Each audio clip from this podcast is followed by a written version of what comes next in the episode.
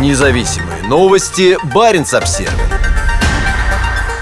Стихийные мемориалы в поддержку Украины появились в Петрозаводске и Мурманске. Жители России, выступающие против вторжения, несут цветы к городским памятникам, имеющим отношение к Украине.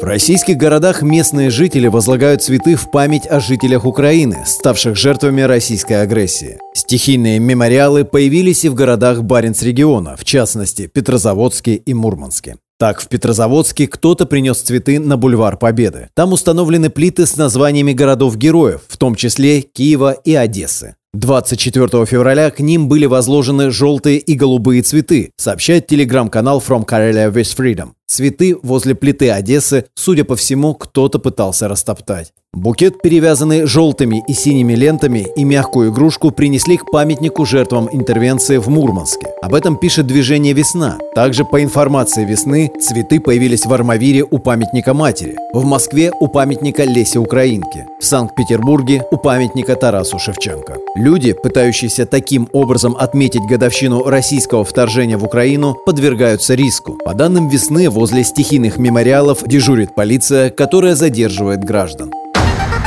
Независимые новости. Барин обсервис